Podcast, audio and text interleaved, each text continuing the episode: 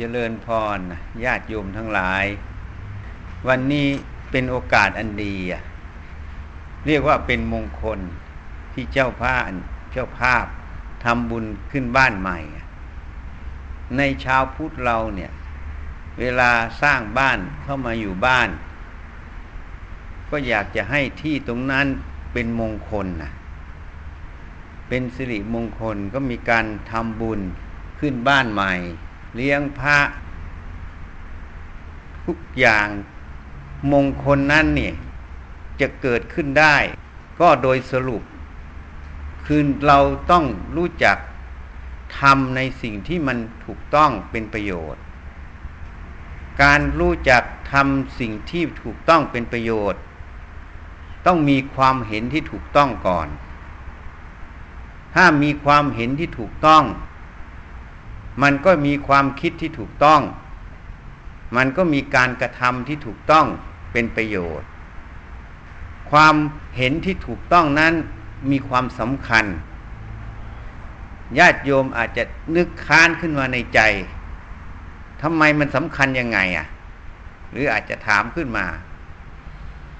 ก็เทียบให้ฟังเหมือนตึกเราเนี่ย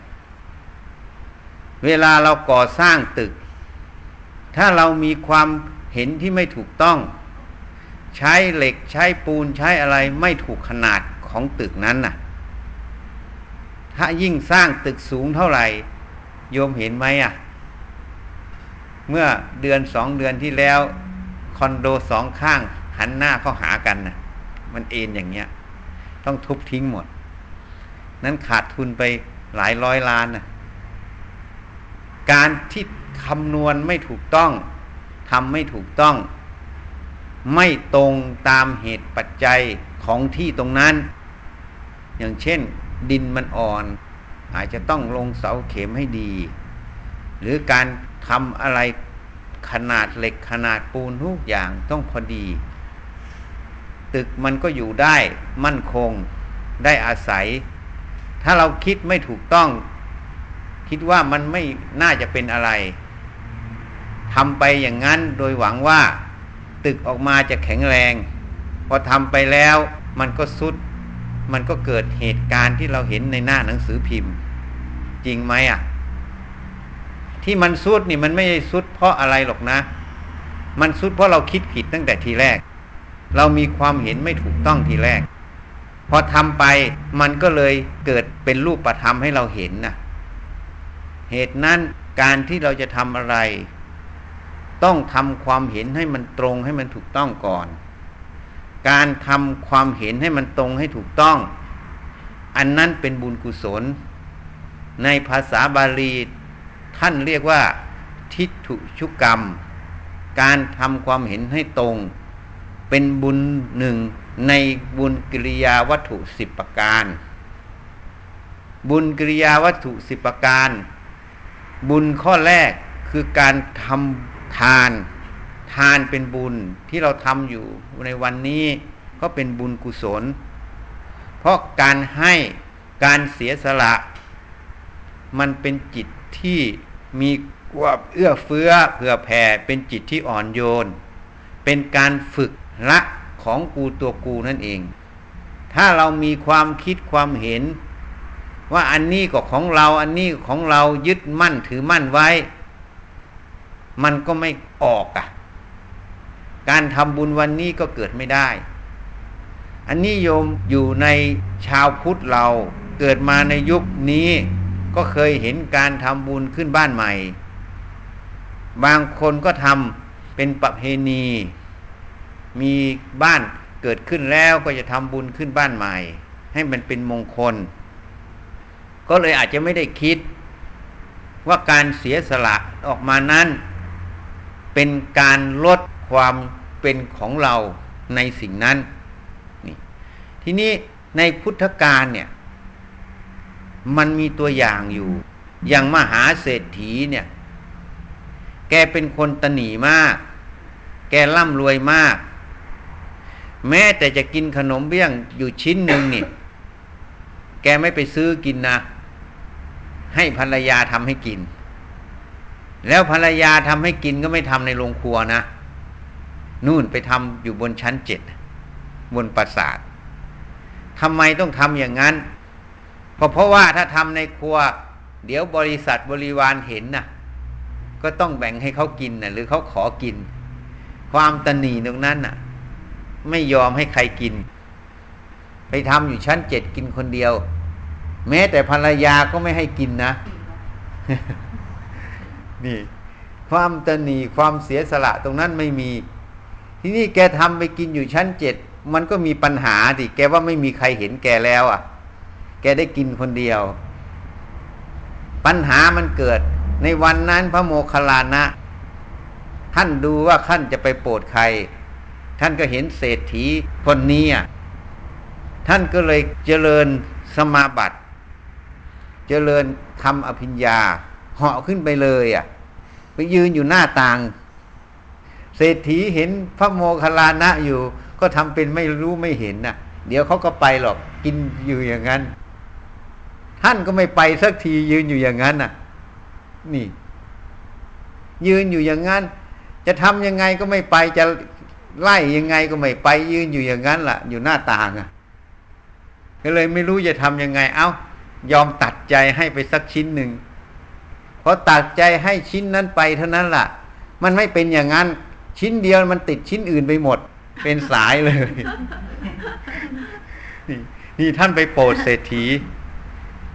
ให้ละความตนี เสร็จแล้วเศรษฐีเมื่อถูกทรมานยอมแล้ว ฟังธรรมก็ได้บรรลุพระโสดา นี่พระโมคคัลลานะท่านไปโปรด เพราะความตนีใน สมัยพุทธกาลก็มี เพราะความเป็นมหาเศรษฐีอะจะกินขนมเบื้องชิ้นหนึ่งนี่ไม่กล้าทำในครัวกินนะ เป็นทุกข์อยู่ เพราะกลัวคนอื่นเห็นคนอื่นจะขอกิน นี่มันเป็นอย่างนั้น เพราะฉะนั้นการทำบุญที่เราทำแล้วเสียสละเนี่ย มันเป็นการละความยึดถือว่าเป็นของเรา ว่าเป็นตัวตนของเรา จริง ๆ ทรัพย์ที่หามาได้ทั้งหมด มันมีอยู่อย่างนี้ เราเกิดมาก็เหมือนบ้านหลังนี้เนี่ย เมื่อมันสร้างขึ้นมาแล้ว เวลาโยมเข้ามาอยู่ ก็มาอาศัยมันทำงานถูกไหม อาศัยมันนอน อาศัยมันหลบแดดหลบฝน อาศัยมันพักผ่อนจริงไหมเพราะโยมต้องออกไปทำธุระข้างนอก โยมแบกบ้านหลังนี้ไปด้วยไหมไม่ได้แบก บ้านมันก็อยู่ของมันอยู่อย่างนี้อะตัวเราก็ไปที่อื่นอะ ไปทำกิจการงานต่างๆ ถูกไหมกายเราก็เหมือนกัน ก็เหมือนบ้านหลังหนึ่งเมื่อจิตมันมาปฏิสนธิมาเกิด มันก็มาสร้างบ้าน ก็เหมือนเรามาสร้างบ้านหลังนี้แหละพอสร้างเสร็จก็ได้อาศัยอยู่กับมัน อยู่กับมันนานเข้านานเข้า ก็เลยหลงว่ามันเป็นของเราแน่นอน เลยลืมคิดอะ ว่าถ้ามันเป็นของเราแน่นอนเราไปไหนบ้านหลังนี้ก็ต้องตามเราไปถูกไหมต้องแบกตามมันไปด้วยใช่ไหมแต่บ้านมันก็อยู่ของมันอย่างนั้นกายเราก็เหมือนกัน เวลาลมดับ โยมเห็นไหมเขาเอาศพนั้นไปได้ไหมมีแต่เข้าเตาเผาใช่ไหมถ้าคิดก็ถกฝังดินไปใช่ไหมเอามันไปไม่ได้ก็เหมือนบ้านนี่แหละต้องทิ้งมันอยู่ มันบอกเราอยู่ในตัวว่า บ้านหลังนี้เนี่ยคือกายนี้มันเป็นของประจำโลกไม่ใช่ของเรา อันนี้พูดถึงในตัวเราก่อน พอพูดถึงนอกตัวเรา ทรัพย์สมบัติปัจจัยสี่ที่หามาทั้งหมด ก็มาเพื่อบำรุงบำเรอ มาเพื่อรักษาบ้านนี้ให้คงอยู่จริงไหม ต้องกินต้องถ่ายทุกวันอยู่เนี่ย เพื่อให้บ้านนี้ดำรงอยู่ ซ่อมแซมได้ก็ใช้มันไป ซ่อมไม่ได้ ก็ต้องทิ้งมันไปสร้างบ้านใหม่ เหมือนกันหมด เนี่ยสังเกตดูให้ดี จริงไหม ทีนี้เรามาใช้มาอาศัยมันเนี่ย ถ้าพูดแบบภาษาโลกโลกนะ ปัจจัยสี่ที่เราหามาหมดเนี่ย หามาเป็นธาตุเรานะ มาให้เราสุขสบายจริงไหม แต่เพราะเราไม่มีแยบคาย ไม่มีความเฉลียวฉลาด ไม่มีความรอบรู้ในปัจจัยสี่ปัจจัยสี่นั่นเลยมาเป็นนายเรา ไม่ได้มันเป็นทาสเราจริงไหมบางคนอาจจะเถียงอะ มันไม่จริงนี่ฉันใช้มันตามอำเภอใจฉันได้สบายมาก มันเป็นชาติฉันโยมอาจจะไม่สังเกต ลองสังเกตหยาบหยาบก่อนอะโยมก็เห็นมือปืนไหม ในข่าวอะ มันยิงเขาตายเพื่ออะไรอะ เพื่อเงินใช่ไหมนั่นแหละเป็นทาสมันยังอะเดี๋ยวต้องไปติดคุกติดตารางหลบหนีใช่ไหม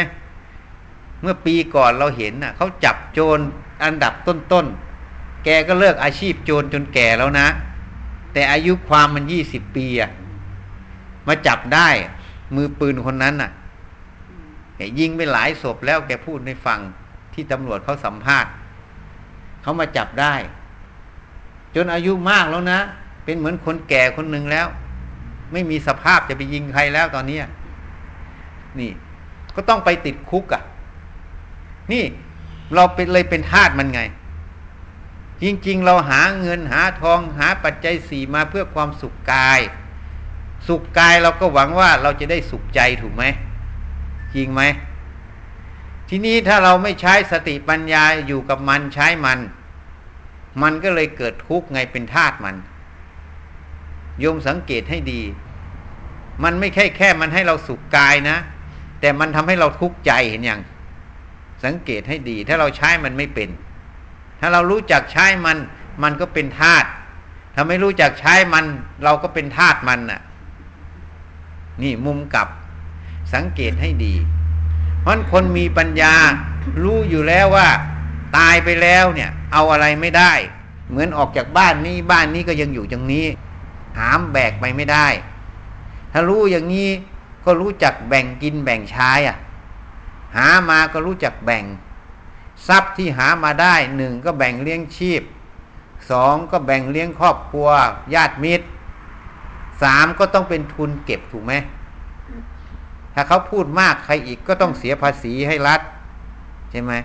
แล้วอีกส่วนหนึ่งที่เขารู้จักแบ่งก็คือต้องแบ่งทำบุญ ไอ้ที่แบ่งทำบุญนี้ได้ประโยชน์สำหรับตัวเรา ไอ้ที่แบ่งญาติแบ่งกินแบ่งอะไรเรียกว่าใช้หนี้ใช้หนี้เขา แต่ไอ้ที่ทำบุญเนี่ยเป็นของเราโดยสมมติพูดว่าของเราโดยสมมติ เพราะอะไร เพราะบุญตรงนี้เนี่ย มันจะติดตามเราไปทุกภพทุกชาติ ส่วนทรัพย์สมบัติเราตายแล้วต้องทิ้งให้ลูกอะ่ะ ให้หลานบางคนก็หวังดีมาก ไม่ยอมแบ่งให้ลูกเป็นบุคคลให้เป็นกงสีพอเป็นกงสีทรัพย์มันมากเป็นพันล้านอะ่ะ มันก็เลยต้องมีการกำจัดหุ้นส่วนออกไปทีละคนสองคน อย่างที่เห็นในข่าวในเหตุการณ์ต่าง ๆ ให้เราเห็นน่ะ จริงไหม ทรัพย์นั้นแทนที่จะเป็นประโยชน์ต่อลูกหลานกลับเป็นเครื่องมือให้ลูกหลานฆ่ากันนะ่ะ นี่ที่มีข่าวให้เห็นในหน้าหนังสือพิมพ์อย่างในที่ต่างๆ ที่มาผ่านหูผ่านตาเรา ที่นี่มันผ่านหูผ่านตาเราแล้ว โยมเอามาขบคิดพิจารณาไหมถ้าโยมเห็นมันผ่านไปแล้วก็ผ่านมามันก็ไม่ได้ประโยชน์ ถ้าโยมรู้จักเอามาพินิษพิจารณาก็จะเห็นประโยชน์ ว่าทรัพย์สมบัติเราหามาเพื่ออะไร เพื่อให้เราอยู่ในอัตภาพปัจจัยสี่ให้พอเพียงไม่ขาดแคลนเพื่อเลี้ยงครอบครัวเลี้ยงลูกเลี้ยงหลานต่อไปถึงลูกถึงหลาน แต่การที่เราไม่รู้จักใช้มัน ไม่รู้จักใช้สติปัญญา ไม่รู้จักละวางมัน ไม่รู้ว่าสิ่งทั้งหลายเกิดขึ้นแล้วก็ดับไปเอาไปไม่ได้ ชีวิตเราเกิดมาแล้วทรัพย์สมบัติเอาไม่ได้ ไม่ได้ก็รู้จักแบ่งซะจะไปก็แบ่งลูกแบ่งหลานให้มันจบไม่ต้องกองสีมาก เดี๋ยวมันจะเอาหุ้นส่วนออก ทรัพย์นั้นเลยฆ่าลูกฆ่าหลาน เลยตรงวัตถุประสงค์เราไหมอ่า มันไม่ตรงมันต้องใช้สติปัญญา ถ้าเรารู้จักแบ่งอย่างนี้ หัดตั้งแต่ทำบุญมันก็รู้จักแบ่ง อุปทานมันก็จะไม่มาก พอไม่มากมันก็มีปัญญา ที่รู้จักจะทำจุดไหนส่วนไหน แยกแยะส่วนไปแบ่งส่วนไป ปัญหามันก็เลยไม่เกิดในอนาคต อันนี้เรียกว่าคนรู้จักมีปัญญาพินิษพิจารณา เหตุนั้นการทำบุญนี่คือการรู้จักเสียสละทรัพย์จากที่เราถือว่าเป็นของเราก็สละออกไปไม่ใช่ของเรา ก็เลยเป็นกุศลอันหนึ่งที่ฝึก ฝึกให้รู้จักละจักวาง ถ้ายิ่งละยิ่งวางมากจิตใจก็แช่มชื่นเบิกบาน ตอนจิตใจแช่มชื่นเบิกบาน เวลาตายก็ไปสุขติ โลกสวรรค์เป็นที่หมายได้ เวลาจะยึดมากก็ทุกมาก เวลาตายเป็นยังไง ทุกขติเป็นที่หวังได้ ตั้งแต่นรกขึ้นมา จนถึงเปรตนะถึงสัตว์เดรัจฉาน ในสมัยพุทธกาลก็มีอย่างโตไทยพาม โตไทยพามเป็นคนตนีในทรัพย์สมบัติ แกไม่ชอบพระพุทธเจ้า พอแกตายไปแล้ว แกยังห่วงในสมบัติแกอยู่ แกก็มาเกิดเป็นหมา มาเฝ้าสมบัติ พระพุทธเจ้าไปบินทบาทผ่านไปมันก็ไปเห่า พระพุทธเจ้าพระเจ้าก็ตัดไว้อีก โตทยพาม เธอเป็นมนุษย์ก็ยังไม่ชอบเรา เป็นหมาก็ยังมาเห่าเราไม่ชอบเราอีกเหรอลูกชายเศรษฐี โตทยพามได้ยินเข้า ก็ไม่พอใจ เอ๊ะทำไมมาว่าพ่อเราเป็นหมาอ่านี่ไม่พอใจ พ่อเราเป็นพามต้องไปเกิดข้างบนเขาคิดอย่างนั้น เรื่องก็เลยเป็นปัญหาเกิดขึ้นพระเจ้าก็จึงบอก เอาอย่างนี้ไหมพิสูจน์กัน พิสูจน์ยังไงอะเขาก็ถาม เลี้ยงอาหารหมาตัวนี้ให้ดีนะ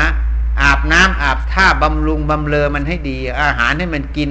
มันชอบตรงไหนก็หาให้มันกินหมด แล้วก็ถามพ่อพ่อพ่อเอาสมบัติไปซ่อนไว้ตรงไหนอะเพราะตอนแกจะตายแกก็ขุดทรัพย์สมบัติแกนะแกไปซ่อนฝังลงดินหมด ความตนีความไม่อยากให้ใครได้ ลูกชายก็เลยยอมทำดูสิเพราะลูกชายก็ยังไม่รู้เลยว่าสมบัตินั้นซ่อนตรงไหนอะ ก็ทำอย่างพระพุทธเจ้าแนะนำแล้วก็บอกมันมันก็วิ่งไปคุยขุดตรงนั้นอะพอขุดก็ได้สมบัติของตระกูลขึ้นมาหมด ก็เลยเชื่อพระพุทธเจ้าเนี่ยพอหมาโตทยพามโคดสมบัติขึ้นมาเสร็จ คุยขึ้นมามันก็ตาย หลังจากที่มันตายมันก็ไปเกิดนรกต่อ นี่ เพราะฉะนั้นทรัพย์สมบัติการประพฤติปฏิบัติที่ไม่ถูก มันเป็นโทษ ไม่ใช่มีคุณอย่างเดียว มันเป็นโทษ ต้องรู้จักพินิจพิจารณา ลูกชายโตสยพามเมื่อเห็นจริงดังนั้นจึงเชื่อพระพุทธเจ้า จึงหันมาประพฤติปฏิบัติ นี่ มันก็มีตัวอย่างในสมัยพุทธกาลเพราะพระพุทธเจ้าท่านรู้หมด สัตว์โลกตนใด พอตายแล้วจะไปเกิดที่ไหนท่านรู้หมด ไม่มีอะไรปิดพยานของพระพุทธเจ้าได้ นี่ท่านรู้หมด เป็นตัวอย่างให้เราได้ยินได้ฟัง ได้ยินได้ฟังแล้วก็ต้องรู้จักขบคิดเอาไปพิจารณา อะไรมันถูกต้องก็ให้เอาไปทำอะไรที่มันไม่ถูกต้อง มันไม่ตรงความจริง ก็อย่าไปทำมัน ในโลกนี้มันมีหลายเรื่องหลายราว ที่เราเห็นผ่านหูผ่านตามา ถ้าเราไม่ใช้สติปัญญาพิจิตพิจารณาหาความจริงในสิ่งนั้น เราก็ต้องหลงไปตามโลกอะหลงไปตามโลก มันไม่ถูกต้องมันก็เลยเป็นโทษ ไอ้คนมาพูดให้เราฟังหรือมันทำให้เราเห็น มันก็รับกรรมของมัน แต่เราไปทำตามมันทำตามที่ผิด เราก็ไปสร้างกรรมของเราเราต้องมารับเขาไม่ได้มารับแทนเรานะ จริงไหมอะ เพราะฉะนั้นทำอะไรก็ตาม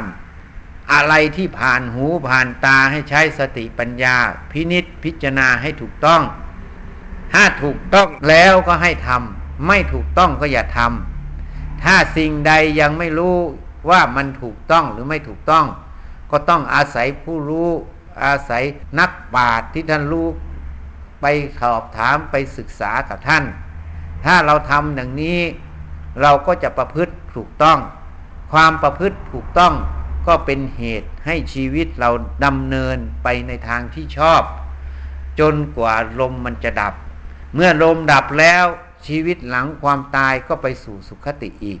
เพราะในปัจจุบันเราก็มีแต่ความถูกต้องความสุขความสบายในใจ ไม่ได้ทุกข์จริงไหมดับไปมันก็ไปสู่สุขติ ถ้าในปัจจุบันมีแต่ทุกข์เห็นกันก็ด่ากันเถียงกัน คุณข้องมองใจอยู่ตลอด ปัจจุบันมันก็ทุกข์อยู่แล้ว ถ้าดับขึ้นมาตอนนั้นก็ไปทุกขติเหมือนเดิม เพราะปัจจุบันมันทุกข์อนาคตก็มันก็ทุกข์เข้าใจย่างอะเพราะนั้นให้รู้จักรักษาจิตใจตนเองทำอยู่ทุกวันเนี่ย ให้รู้จักดูใจตนเอง ดูเข้าไปในกลางอกตนเอง มันคิดมันนึกมันทำอะไร มันสุขหรือมันทุกข์ข้างในมันทุกข์หรือมันปลอดโปร่งถ้าข้างในมันทุกข์มันไม่ปลอดโปร่งมันเป็นเพราะอะไร เพราะเราคิดเราทำอย่างนี้ใช่ไหม ถ้าเราคิดเราทำอย่างนี้มันทุกข์มันไม่ปลอดโปร่งก็อย่าไปตามมันนะ หัดละหัดวางความคิดเหล่านั้นไป มันไม่ใช่ตัวเรา มันไม่ใช่ของเรา เราเลือกได้เลือกไม่ทุกได้จำไว้นะ เลือกไม่ทุกได้ เพราะฉะนั้นใครที่ทุกข์ขึ้นมา จะไปบอกว่า ลูกทำให้ฉันทุกข์ผัวทำให้ฉันทุกข์คนข้างบ้านทำให้ฉันทุกข์มันไม่ใช่ เขาจะทำอะไรมันเรื่องของเขา แต่เราจะทุกข์หรือไม่ทุกข์เราเลือกได้ ถูกไหม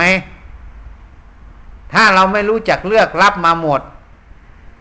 นั่นคือเราทำให้เราทุกข์โดยสมมุติ ความไม่ฉลาดนั่นเองทำให้ทุกข์เข้าใจอย่างเลือกได้นะจำไว้นะ เพราะฉะนั้นอย่าไปโทษว่าคนนั้นทำให้เราทุกข์คนนี้ทำให้เราทุกข์เราเลือกไม่ทุกข์ได้ ก็ดูมันสิข้างในมันทุกข์หรือมันสุข มันทุกข์เพราะอะไร มันทุกข์เพราะหลงสำคัญว่าเป็นตัวเราเป็นของเราก็วางมันซะถามมันดูความคิดเหล่านี้ ถ้าว่ามันเป็นตัวเราเป็นของเราจริง มันต้องอยู่ตลอดเวลาไหม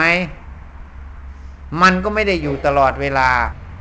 มันไม่อยู่ตลอดเวลา มันจะเป็นตัวเราเป็นของเราได้อย่างไร เมื่อไม่ใช่ก็ไม่ต้องตามมัน นี่ไม่ตามมันมันก็พ้นจากมันนั่นเอง หัดดูข้างไปข้างใน จะทำอะไรก็หัดพินิษพิจารณาดูมันมันทุกข์หรือมันสุข ทุกข์ก็อย่าไปเอามันทำอะไรมันทุกข์ก็อย่าไปทำมัน ถ้าไม่ทำเรื่องที่มันทำให้ทุกข์มันก็ไม่ทุกข์นั่นเอง นะ ให้สังเกตดู พินิษพิจารณาดูทำต้องหาเหตุหาผลยังโยมแอนมาถามอะ เรื่องปีชงของเพื่อนน่ะ เขาบอกเพื่อนเขาปีชง ให้ไปไหว้พระเก้าวัดอะ ไปถึงวัดไหนก็ไปไหว้งอกงอกงอกแล้วก็กลับ ไปถึงวัดไหนก็ไหว้งอกงอกงอกแล้วก็กลับ แล้วว่าหายชงอะ มันไม่หายหรอกชงอะคำว่าปีชงมันสมมติ จริง ๆ ที่เราจะทุกข์จะสุขมีเหตุการณ์อะไรอุบัติเหตุหรืออะไรก็ตาม มันขึ้นอยู่สองเหตุ อย่างเช่น อุบัติเหตุมันมีอยู่สองเรื่อง ที่จะเกิด อุบัติเหตุที่จะเกิดนั้นมีอยู่สองเรื่อง เรื่องที่หนึ่งมีกรรมในอดีตไหมเคยสร้างอากุศลกรรมในอดีตไหมเรื่องที่สองเหตุปัจจัยปัจจุบันมีไหมถ้ารถมันจะชนเราไม่เคยไปนั่งรถเลยอะ่ะ ไม่เคยออกจากบ้านรถมันจะไปชนไหม มันมาชนก็แค่ประตูบ้านหน้าบ้านเราอยู่หลังบ้านไม่ถูกเรา จริงไหมอะเฮืเหตุปัจจัยมันมีไหมทีนี้ถ้าเราอยู่ในรถอย่างขับรถอย่างเงี้ย กินเหล้าเมายาไปขับรถ มันก็ร้อยเปอร์เซ็นต์น่ะ มีสิทธิ์ใช่ไหมมีสิทธิ์ใช่ไหมอะที่รถมันจะชนฮะขับรถก็อย่าไปกินเหล้าเมายา ขับก็ต้องใช้สติขับ ถ้าเราขับใช้สติขับไม่เมาเหล้าเมายา สติมันสมบูรณ์ โอกาสจะเกิดอุบัติเหตุก็น้อยใช่ไหมนี่แหละเขาเรียกว่าธรรมะมันคุ้มครอง ตัวสติตัวปัญญานั่นเองที่เรารักษาไว้ อยู่ปัจจุบันนั้นอะ มันคุ้มครอง ถ้าตัวนี้มันให้ผลอยู่อุบัติเหตุมันก็น้อย ยิ่งไม่มีกรรมก็ไม่เกิดเลย แต่ถ้ามีกรรม กินเหล้าเมายาไม่ใช้สติขับรถ ออกไปเดี๋ยวก็ไปบวกกัน ก็ถึงพิการหรือถึงตาย นี่ เพราะนั้นมีสองอย่างคือเหตุปัจจัยปัจจุบันมีให้เกิดไหมมีกรรมอดีตให้ผลไหมถ้าสองส่วนนี้พร้อมเมื่อไรเกิดอุบัติเหตุแน่นอน เพราะนั้นวิธีแก้ปีชง ไม่ต้องไปชงกับมัน มันจะชงกันมันจะชนกัน เราก็อย่าไปชนกับมัน อย่าไปชงกับมัน ใครจะชงก็ให้มันชงไป เราไม่ชงกับมัน ไม่ไปยุ่งกับมัน มันก็จบไหมเวลาเราจะทำอะไร เราก็ทำด้วยสติ จะเดินจะเหินจะคู่จะเหยียดจะออกกับไป ก็ให้มันมีสติรอบคอบ เดินระมัดระวังทำระมัดระวัง มันก็ไม่ไปชนกับใครใช่ไหมถูกไหมอะเพราะนั้นถ้าแก้ปีชงไม่ต้องไปแก้ยาก แก้ตรงที่จิตเราให้มีสติ ให้มีสมาธิให้มีปัญญา รู้จักทำรู้จักแก้ไข รู้จักเดิน รู้จักเหิน ให้มีสติรอบครอบ อุบัติเหตุมันก็ไม่มีอะ จริงไหมบางคนก็บอกว่า เนี่ย หาเงินนาเนี่ย ปีนี้มันชง มันไม่ได้ใช้เลยอะ ถูกเข้าไปใช้หมด ใช้ยังไงอะ ถามต่อไปอีก ก็เนี่ยมีเงินมาเขาก็มากู้อะ ก็ปล่อยกู้เยอะๆแล้วเขาก็ไม่จ่ายหนี้คืนอะเขาก็เลยไปใช้หมดว่าปีนี้มันชง มันไม่ได้เกี่ยวกับปีชง ไม่ปีชง เกี่ยวกับเราปล่อยหนี้ต่างหาก ถ้าเราไม่ปล่อยหนี้มันจะเสียไหมอะเนี่ยนี่ต้องพิจารณาใช้สติปัญญาให้มาก เข้าใจอย่างทีนี้ทุกอย่างอยู่ที่สติอยู่ที่ความเห็นที่ถูกต้อง ถ้ามีสติมีความเห็นที่ถูกต้อง บุญมันก็เกิดนั่นเองคำว่าบุญเกิดปัญหามันก็ไม่มี ถ้าบุญมันไม่เกิดปัญหามันก็เกิดแทน ปัญหาที่มันเกิดเขาเรียกว่าบาปอากุศลมันให้ผลนั่นเอง เพราะเราทำไม่ได้ทำด้วยสติปัญญา เหตุนั้นวันนี้ที่ทำบุญ อย่าทอดพระป่าทำบุญขึ้นบ้านใหม่ มันเป็นบุญเพราะเรารู้จักมาเสียสละมาทำสิ่งที่มันเป็นประโยชน์ เพื่อสงเคราะห์เพื่ออนุเคราะห์ช่วยเหลือเลี้ยงพระเลี้ยงโยมเลี้ยงกัน แล้วก็ยังช่วยปัจจัยไปสร้างวัด มันก็เป็นประโยชน์ เพราะการสร้างวัดนั้น มันก็เป็นที่สืบต่อให้พระชีญาติโยมไปประพฤติปฏิบัติ เมื่อเขารู้เห็นธรรมะ มันก็เป็นประโยชน์ สืบทอดอายุพระศาสนา ความรู้เหล่านั้น ก็มาสอนญาติโยมประชาชน ก็เป็นประโยชน์ต่อคนส่วนใหญ่ ก็เลยเท่ากับทำให้บ้านเมืองเรามันสงบนั่นเอง เราก็อยู่เย็นเป็นสุขกัน จิตใจก็ไม่เล่าร้อน มันก็เลยเป็นบุญนั่นเอง วันนี้ก็ขออนุโมทนาที่เจ้าภาพได้ทำบุญขึ้นบ้านใหม่ทำผ้าป่า เพื่อจะได้ไปสร้างวัดสร้างวา ก็เป็นอุบายอันหนึ่งที่ดีที่เป็นประโยชน์ ต่อตนเองได้ร้อยเปอร์เซนได้อะไรรู้ไหม ได้ความเสียสละนั่นเอง ทรัพย์ที่เราจ่ายไปเสียสละไปนั่นน่ะ เราได้ตัวเสียสละนะ ส่วนอานิสงส์ที่มันจะย้อนคืนเรา ให้เราทำมาค้าขึ้น มันเป็นผลทางอ้อม ทางตรงนะได้อยู่แล้วได้เสียสละ ได้ละความเป็นของกูตัวกูออกไป นี่มันได้ร้อยเปอร์เซ็นตรงนี้ทีแรก ส่วนมันจะย้อนกลับให้คำมาค้าขึ้นให้อะไรต่างๆ อันนั้นมันเป็นผลพลอยได้ นี่ให้เข้าใจมันมีนะไม่ใช่ไม่มี ทีนี้บางคนก็ถามมาอีก อย่างเมื่อวานเนี่ย พูดเรื่องกฎแห่งกรรมให้เขาฟังกฎแห่งกรรมเนี่ย บางคนไม่เข้าใจนี่จะพูดให้ฟังหน่อยนึง เวลาเราเกิดมาในวัฏสงสารเนี่ย ชีวิตเราเอาแค่ปัจจุบันในชาติ เราสังเกตไหม เราทำทั้งบุญทั้งบาปสังเกตไหม บางอารมณ์ก็พูดดี เอาแค่คำพูด บางอารมณ์ก็พูดร้าย จริงไหม นี่ เพราะฉะนั้นถ้าเราสังเกตดูในชีวิตมนุษย์เนี่ยทำทั้งบุญทั้งบาป เวลาทำแล้วผลมันจะเป็นอย่างไร เนี่ยนิยมฟังให้ดีนะ เวลาทำแล้วผลมันจะออก ในเดือนนั้นเนี่ย บางทีบุญมันก็ให้ผล บางทีบาปมันก็ให้ผล ทีนี้บุญและบาปมันให้ผล ในเดือนนั้นเดือนนี้ ทีนี้จะแก้กรรมยังไง จะสอนวิธีแก้กรรมนะ เวลาเราทำแล้วมันมีทั้งบุญกับบาปให้ผล ถ้าเดือนนี้บาปมันให้ผลใช่ไหมบุญมันก็ไม่ได้ให้ผล เดือนหน้าบุญให้ผล บาปมันก็ไม่ให้ผล มันก็เป็นเรื่องธรรมดา ถ้าบุญให้ผลนี่เป็นเรื่องดี ถ้าบาปให้ผลนี่มันเป็นเรื่องที่เกิดปัญหา อาจจะอุบัติเหตุ ถ้าเราเคยฆ่าสัตว์ตัดชีวิต อาจจะเกิดอุบัติเหตุถึงชีวิตหรือพิการก็มี ใช่ไหมที่นี่มันมีอยู่อย่างนี้ เราไม่รู้หรอกว่า บาปหรือบุญมันให้ผลในเดือนไหนอะถูกไหมที่นี้วิธีแก้ แก้ข้อแรกทำความเห็นเราให้ตรงประพฤติปฏิบัติ ถ้าเราประพฤติปฏิบัติมีสติรอบคอบ มันก็เปิดช่องเหตุปัจจัยณปัจจุบันที่บาปมันจะให้ผลลดลง นี่ข้อหนึ่งใช่ไหมข้อที่สองการทำบุญเนี่ย ถ้าเราทำบุญใหญ่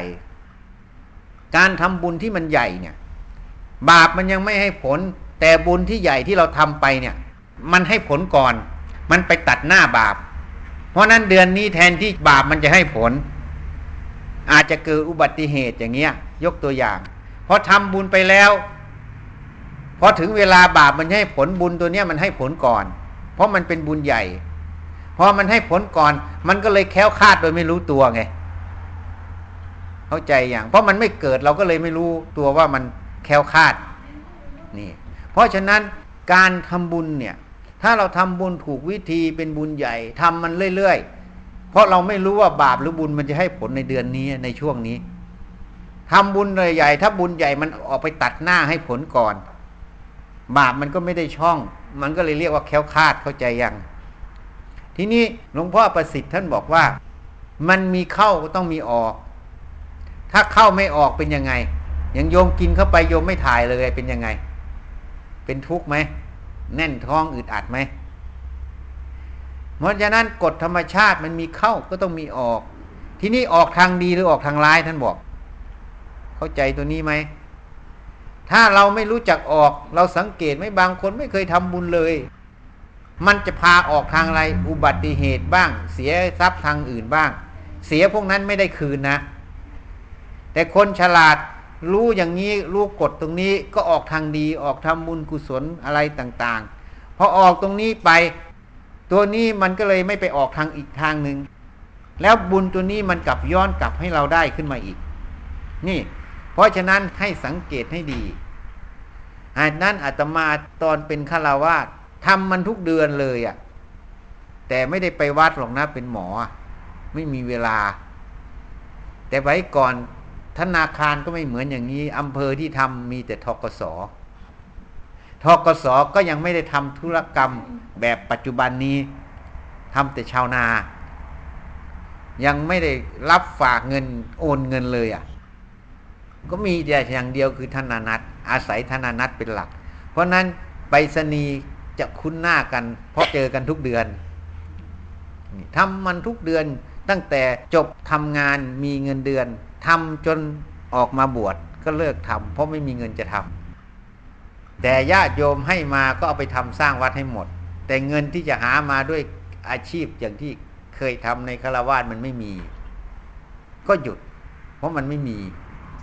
นี่อันนี้จริงเล่าให้ญาติโยมฟัง ให้รู้จักเทคนิค ถ้าเรารู้จักทำอย่างเนี้ย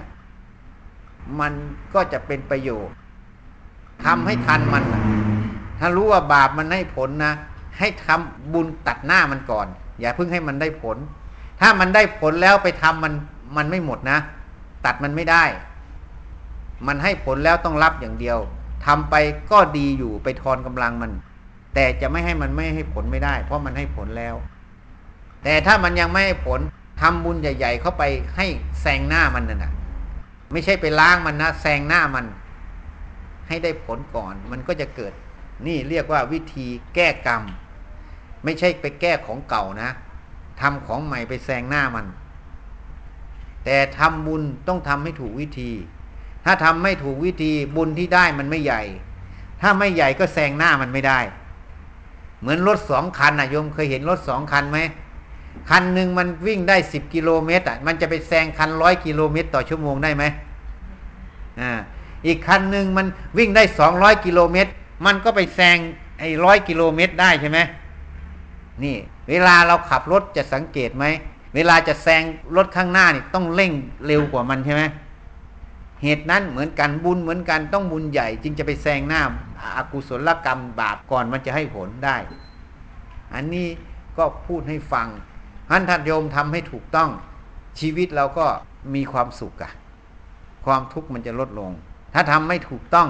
ความทุกข์มันก็จะมากความสุขมันก็จะลดลง ก็ขอยุติแต่เพียงเท่านี้นะเอาใจยังอะพูดให้ฟังอะ เรื่องการทำบุญทำให้เป็นทำเป็นแล้วมันช่วยเยอะ ถ้าทำไม่เป็นแล้วก็เสร็จ